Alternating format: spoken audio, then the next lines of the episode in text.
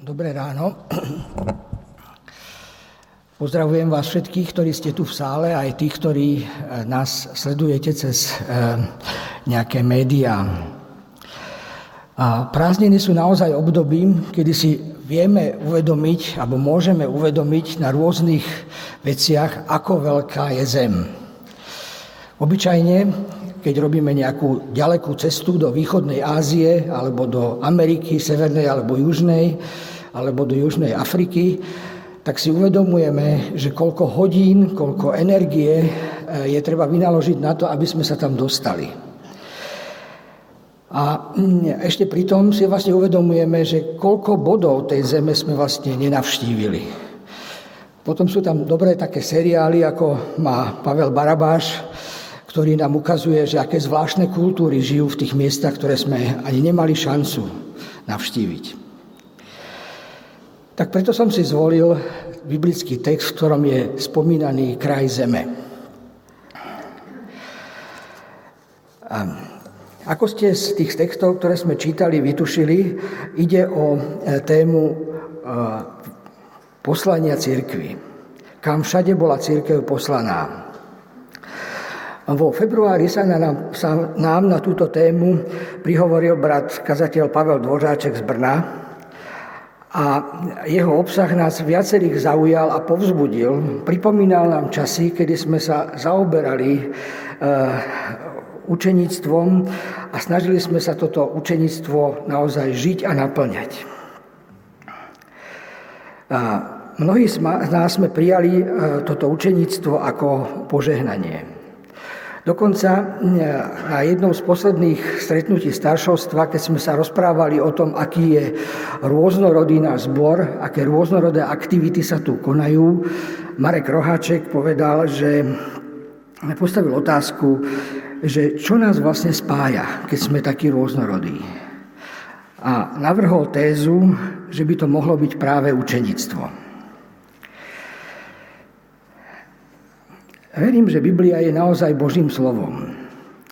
Boh s nami komunikuje cez to, čo je tam napísané a napriek tomu, že tie príbehy sa nemenia, naše životné okolnosti sa menia a tie isté slova dokážeme v rôznych situáciách vnímať rôznym spôsobom.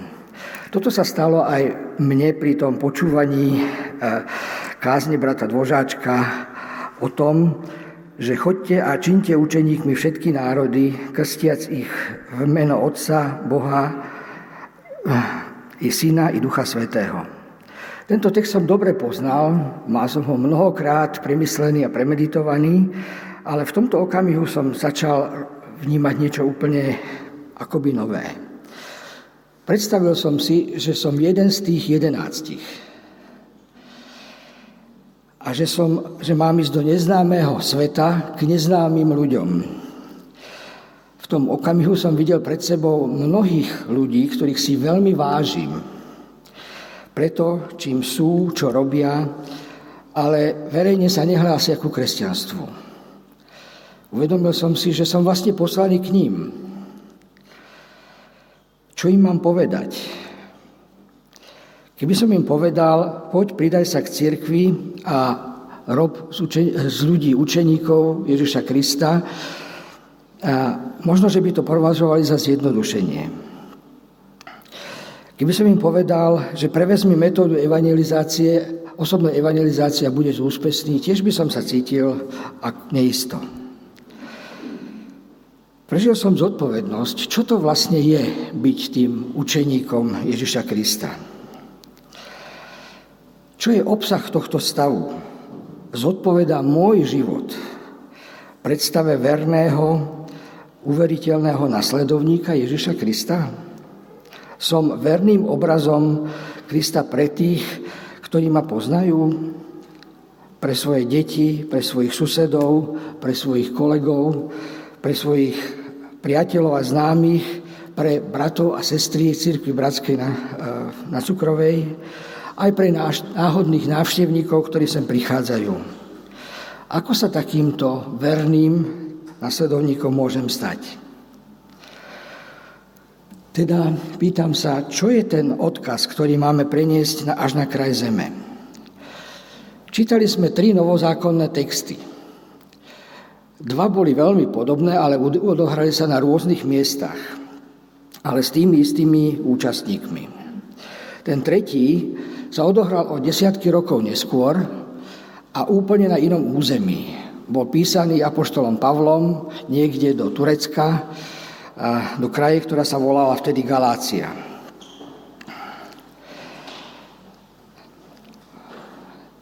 tých dvoch príbehoch, ktoré sme čítali z Evangelií, a teda z Evangelií a zo skutkov, ktoré sa odohrali ešte za života Ježiša, sme dostali za úlohu, že církev má ísť získavať nasledovníkov Krista vo všetkých národoch sveta, krstiť ich, učiť ich, zachovávať všetky Ježišové prikázania. Respektíve v tom druhom prípade je to trošku posunuté, byť Ježišovými svetkami v Jeruzaleme, v celom Judsku, Samárii až po okraj zeme. Napriek tomu obidva texty hovoria vlastne to isté. Musíme sa však postaviť otázku, že ak máme žiť toto svoje povolanie verne, tak čo je ten odkaz, ktorý máme odniesť až na ten kraj zeme? Aký je ten plán obnovy, ktorým Kristus povedal církev, alebo o ktorom učeníci rozprávajú s ním. Ako vyzerá dnes nasledovanie Ježiša z Nazareta? A prvá otázka je, je to len geografická misia?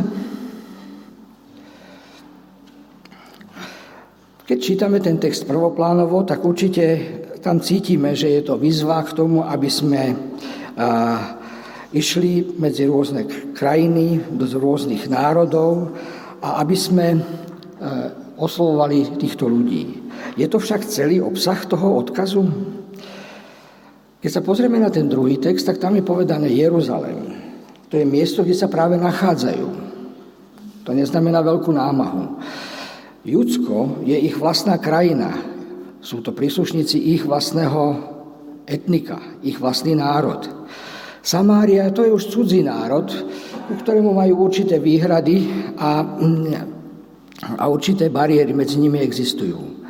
No samý okraj zeme, od mora k moru, od rieky až ku kraju zeme, je už niečo iné ako len geografický pojem. Nielen preto, že vieme, že žijeme na zeme guli, teda že to gula a každý bod by mohol byť vlastne koncom sveta, ale preto, aj súčasne začiatkom, ale aj preto, že e, čitatelia Nového zákona, alebo teda aktéry, ktorí boli prítomní, ten kraj zeme vnímali trošku inak. Vnímali ho v súvislosti s prorockými predpovediami, ktoré hovorili o tom, že Boh je všade prítomný a že Boh prevezme univerzálnu vládu nad celým svetom. Hlavne to boli výroky o Mesiášovi. Napríklad v Izajašovi 40, 28 sa píše, či nevieš, nepočul si, hospodin je väčší Boh, ktorý stvoril končiny zeme, neunaví sa, neustane, jeho múdrosť nemožno preskúmať. Alebo 49, 6, Izaia 49, 6. To je málo, že si mojim služobníkom, aby si povzniesol len Jakobové kmene, a priviedol späť zachránených Izraela. Ustanovujem ťa za svetlo národov, aby si bol mojou spásou až do končín zeme. A ešte jeden, zo Zachariáša 9.10. Tvoj král, prichádzajúci na oslati, bude hlásať pokoj národom. Jeho vláda siaha od mora až k moru, od rieky až do končín zeme. Takže slovo končím zeme nie je len nejaký geografický pojem, ale je to eh, oznam toho, že Božie svetlo, Božia sila siaha do každého bodu našej zeme, nášho života. Inými slovami, Pán Boh nepozná hraníc.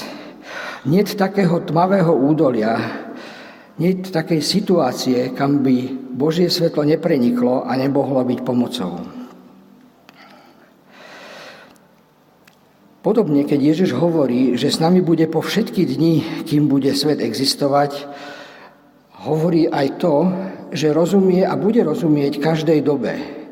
Už vtedy, keď chodil medzi, v tých mestečkách Galileje a Izraela a Judska, tak rozumel situácia, v ktorej sa my nachádzame a bude rozumieť aj tým situáciám, v ktorým sa bude nachádza, budú nachádzať naše deti, dokonca aj naši vnúci. Teda tri výroky. Kraj zeme, všetky národy, aj po všetky dni až do skonania sveta hovoria o veľkom rozsahu poverenia cirkvy, nielen v geografickom, etnickom význame, ale hlavne v obsahovom a hodnotovom zmysle. Určite bolo správne a je správne, ak ľudia poňali Ježišové poverenie geograficky. Nakoniec kniha skutkov je sama toho príkladom. Apoštolovia šírili evanelium presne v tých oblastiach, o ktorých sa tu hovorí je naozaj cenné to, keď ľudia idú a prekonávajú kultúrne bariéry a vstupujú do kultúr, ktoré sú niekde v ústraní. Naozaj je cenné, ak to robia ľudia, že prekladajú sveté písma do jazykov tých národov, ktoré ešte vlastne neprijali e, kresťanstvo, ako to robí Wycliffe Bible Translation misia. Ale rovnako cenné je aj to, čo robia naši učitelia, ktorí sa snažia preložiť vážne príbehy biblických e, dejín do jazyka a kontextu vnímania detí rôznych kategórií. Alebo pracovníci medzi Rómami, ktorí svoj čas a energiu venujú na to, aby cez vieru v Krista pozdvihli aj toto etnikum v našom národe. Modlíme sa za to, aby toto svoje poslanie splnili a plnili verne. Čiňte učeníkmi alebo buďte mi svetkami. Jaký je v tom rozdiel?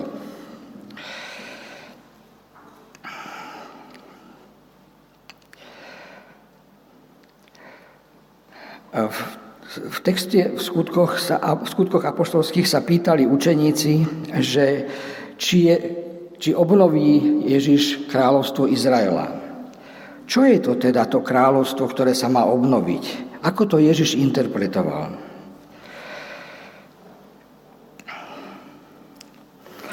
Keď čítame Matúšov text, tak tam cítime dôraz na, na, na aktivity, na činnosti. Chodte, učte a krstite ich v meno Otca, Syna i Ducha Svetého.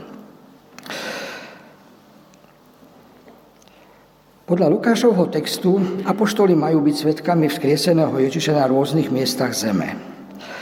To slovo svedok v gréčtine je, znie, že martíros, martíres, martíres.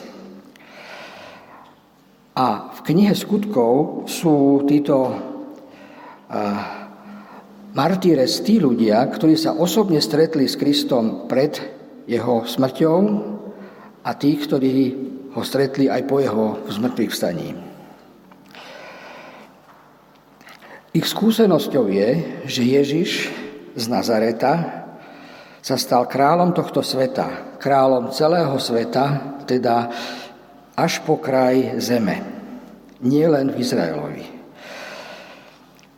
Väčšina textov a skutkoch apoštolských hovorí o tom, že títo svetkovia boli svetkovia očití a toho, že Ježiš stál z mŕtvych. My už nie sme tými istými svetkami. My už nie sme tí, čo videli Ježiša žiť, zomrieť a vstať. Nezľahčuje to význam tohto textu? Teda máme aj my byť tými martýres. A ešte k tomu je tu pridané v tom texte v skutkoch, že, boli, že budete pokrstení Svetým duchom, nie vodou. Inými slovami, to, čo sa stalo na lesnice, sa už neopakuje. Sa stalo vtedy jediný krát. Čo sme teda my svetkami? Našou úlohou je byť verným vyobrazením a stelesnením Krista. Okrem tohto textu, to hovorí aj ten list Kalatianom, z ktorého sme čítali, A tam v 4. kapitole Apoštol píše týmto, týmto ľuďom. Deti moje, znova vás v bolestiach rodím, kým vo vás nebude stvárnený Kristus. Teda apoštolovým cieľom je, aby ľudia, na ktorých má vplyv, boli živým stvárením Ježiša Krista. Teda v živote, v živote skutočne ide o to, aby sme boli uveriteľným obrazom Krista pre svoje okolie aby sme sa podobali na Boha a neboli jeho karikatúrou alebo jeho um, zjednodušením. To je Boží plán s človekom od počiatku. Boh stvoril človeka na svoj obraz, na obraz Boží ho stvoril a stvoril ich ako muža a ženu. To je ten plán obnovy, aby sme sa vrátili k tomuto obrazu, na ktorý sme boli stvorení. Martýres nemôže byť pretvárka. Nie je to póza. V utrpení pre Krista sa stávame autentickými vždy. Stať sa martýrom nás totiž niečo stojí. Niečoho sa musíme vzdať a niečo na seba musíme vzdať. To, čo sa, čo sa máme vzdať, nemá byť mas- to, čo si na seba máme vziať, nemá byť maska. A to ešte nie je maska dokonalosti. Ako sa nám kresťanom to často stáva, že pod rúškom svetých rečí a kresťanských princípov presadzujeme svoje vlastné záujmy.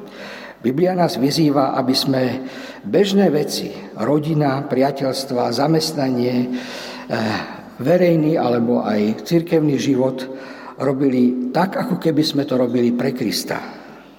Nie populisticky ako pre ľudí, teda nie vo svoj prospech, ale z presvedčenia, z úplného nasadenia a úprimne.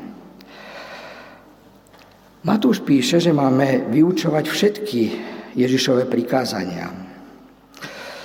Znamená to uchopiť Ježišov životný odkaz a žiť ho. Uchopiť Ježišov životný odkaz a žiť ho uveriteľne v tých situáciách, v ktorých sa prirodzene nachádzame. Keď som úspešný, tak v úspechu. Keď som chorý, tak v chorobe. Keď som v konflikte, tak v konflikte. Keď som vojak, tak ako vojak. Možno takto povstali mnohí veriaci proti fašizmu pred 77 rokmi práve 29. augusta. Všetci sme zažili situácie, keď nás niekto chcel evangelizovať. A vtrhol do nášho života v tú najnevhodnejšiu chvíľu. Nikdy nezabudnem, ako ma raz dvaja svetkovia Jehovi oslovili, keď som prechádzal cez kryžovatku s 8 malými deťmi, ktorých som, ktorí boli na korčuliach a ťahal som ich ako vláčik. Vtedy mi ponúkali svoje brožúry a chceli sa so mnou rozprávať. V diálke prichádzalo auto. Neviem, či by bolo niečo, čo by, či by ma dokázali presvedčiť, aby som sa s nimi rozprával. Bolo to strašne nevhodné.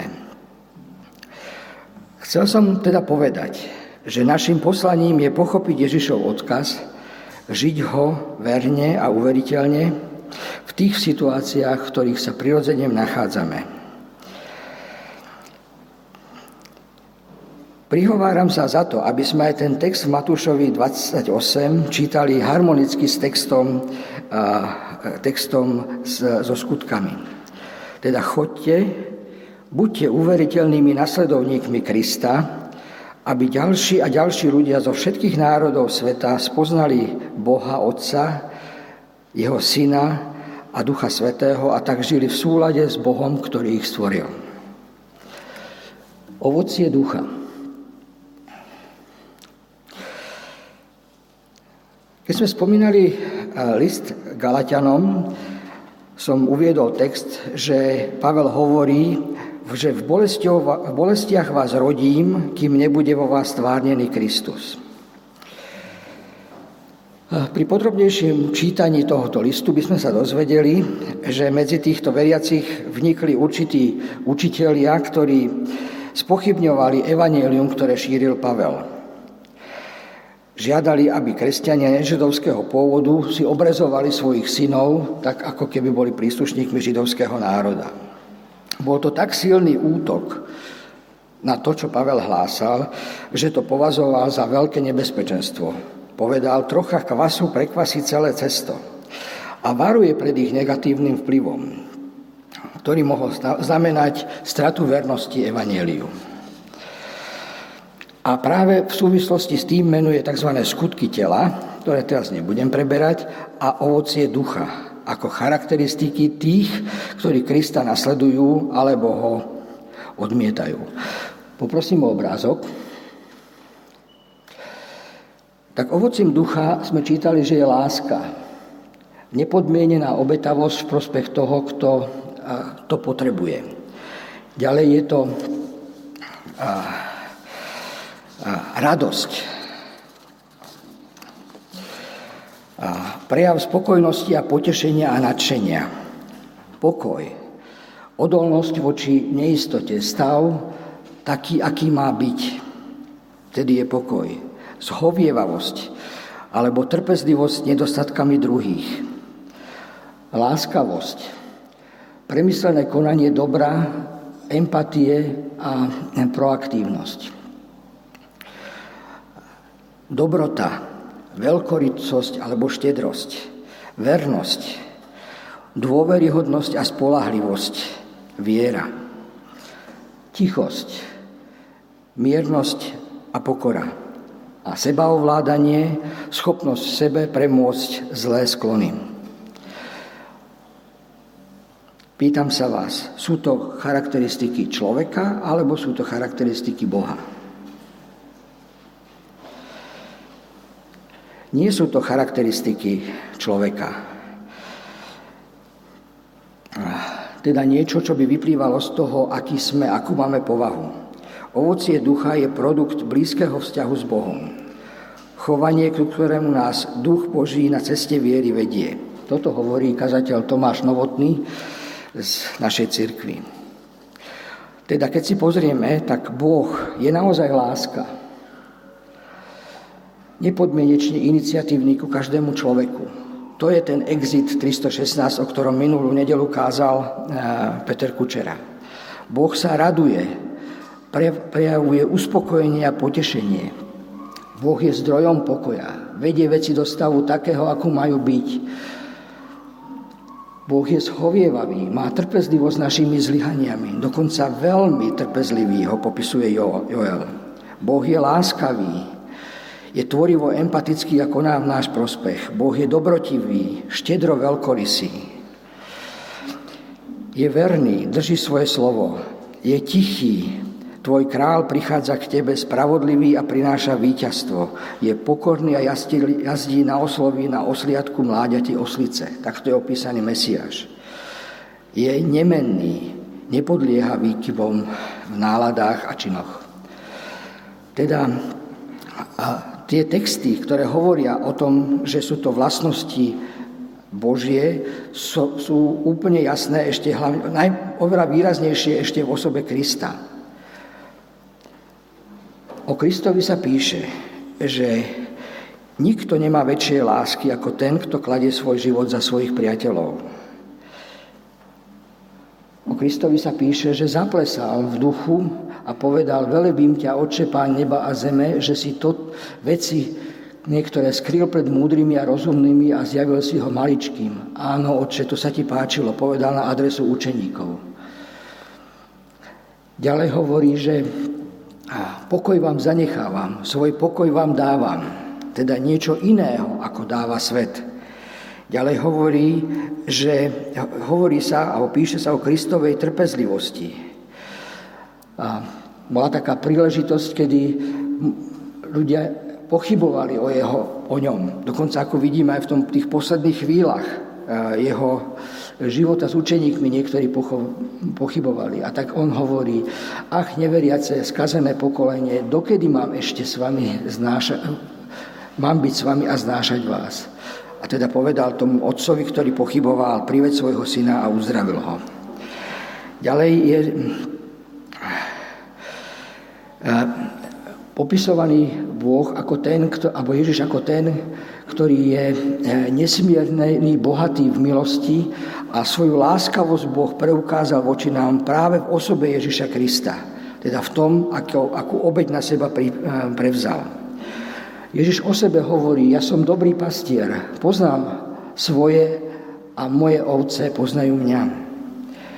Ďalej hovorí, že, že Ježiš sa vo všetkom pripodobnil nám ľuďom, aby sa stal milosrdným a verným veľkňazom pred Bohom. A nakoniec znova ten výrok od toho Joela, že prichádza k nám král tichý, vlastne z Ezechiela, že prichádza k nám král tichý, jazdiaci na oslati. Teda vzor tichosti a toho, že vie byť v ústraní. Vo všetkom prešiel skúškami tak ako my a bol bez hriechu.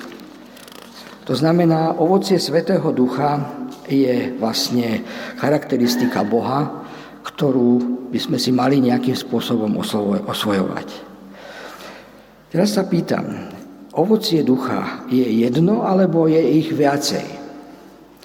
Keď nám tu Peter Kučera rozprával na začiatku prázdnin o ovoci ducha, tak tu doniesol takú misu a jedol z toho ovocia a ukazoval, že teda priraďoval nejaké druhy ovocia, melón k láske a radosti a podobným veciam.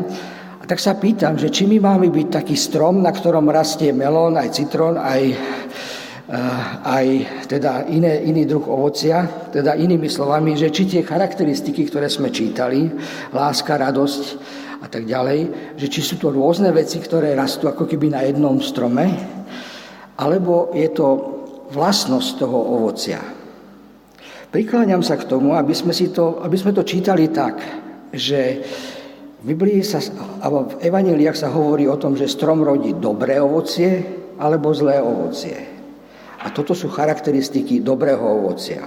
Podobne ako hovoríme, že to je farb, má to peknú farbu, má to krásny tvar, má to e, do, dobrú konzistenciu, je to šťavnaté, je to chutné, je to voňavé, tak takto vlastne by sa o nás malo hovoriť, že e, ten, kto je spojený s Bohom, je teda láskavý, je mm, zdrojom radosti, je, vie príjmať a šíriť pokoj, je zhovievavý, je láskavý, dobrotivý a vie byť verný, držať, držať sa Božej línie a nedodchádzať na, na iné cesty.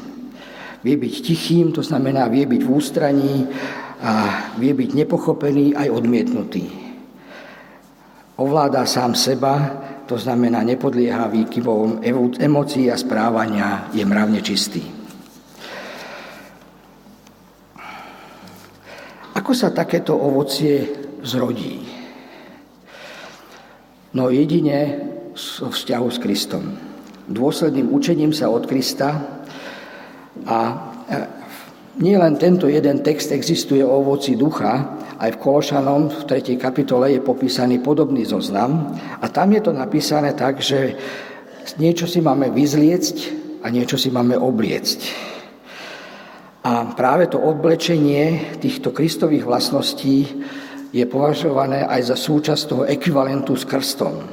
Teda to obliekanie si Krista znamená študovať písmo, meditovať nad ním, konfrontovať ho so svojím životom a prinášať ho do svojho každodenného zápasu.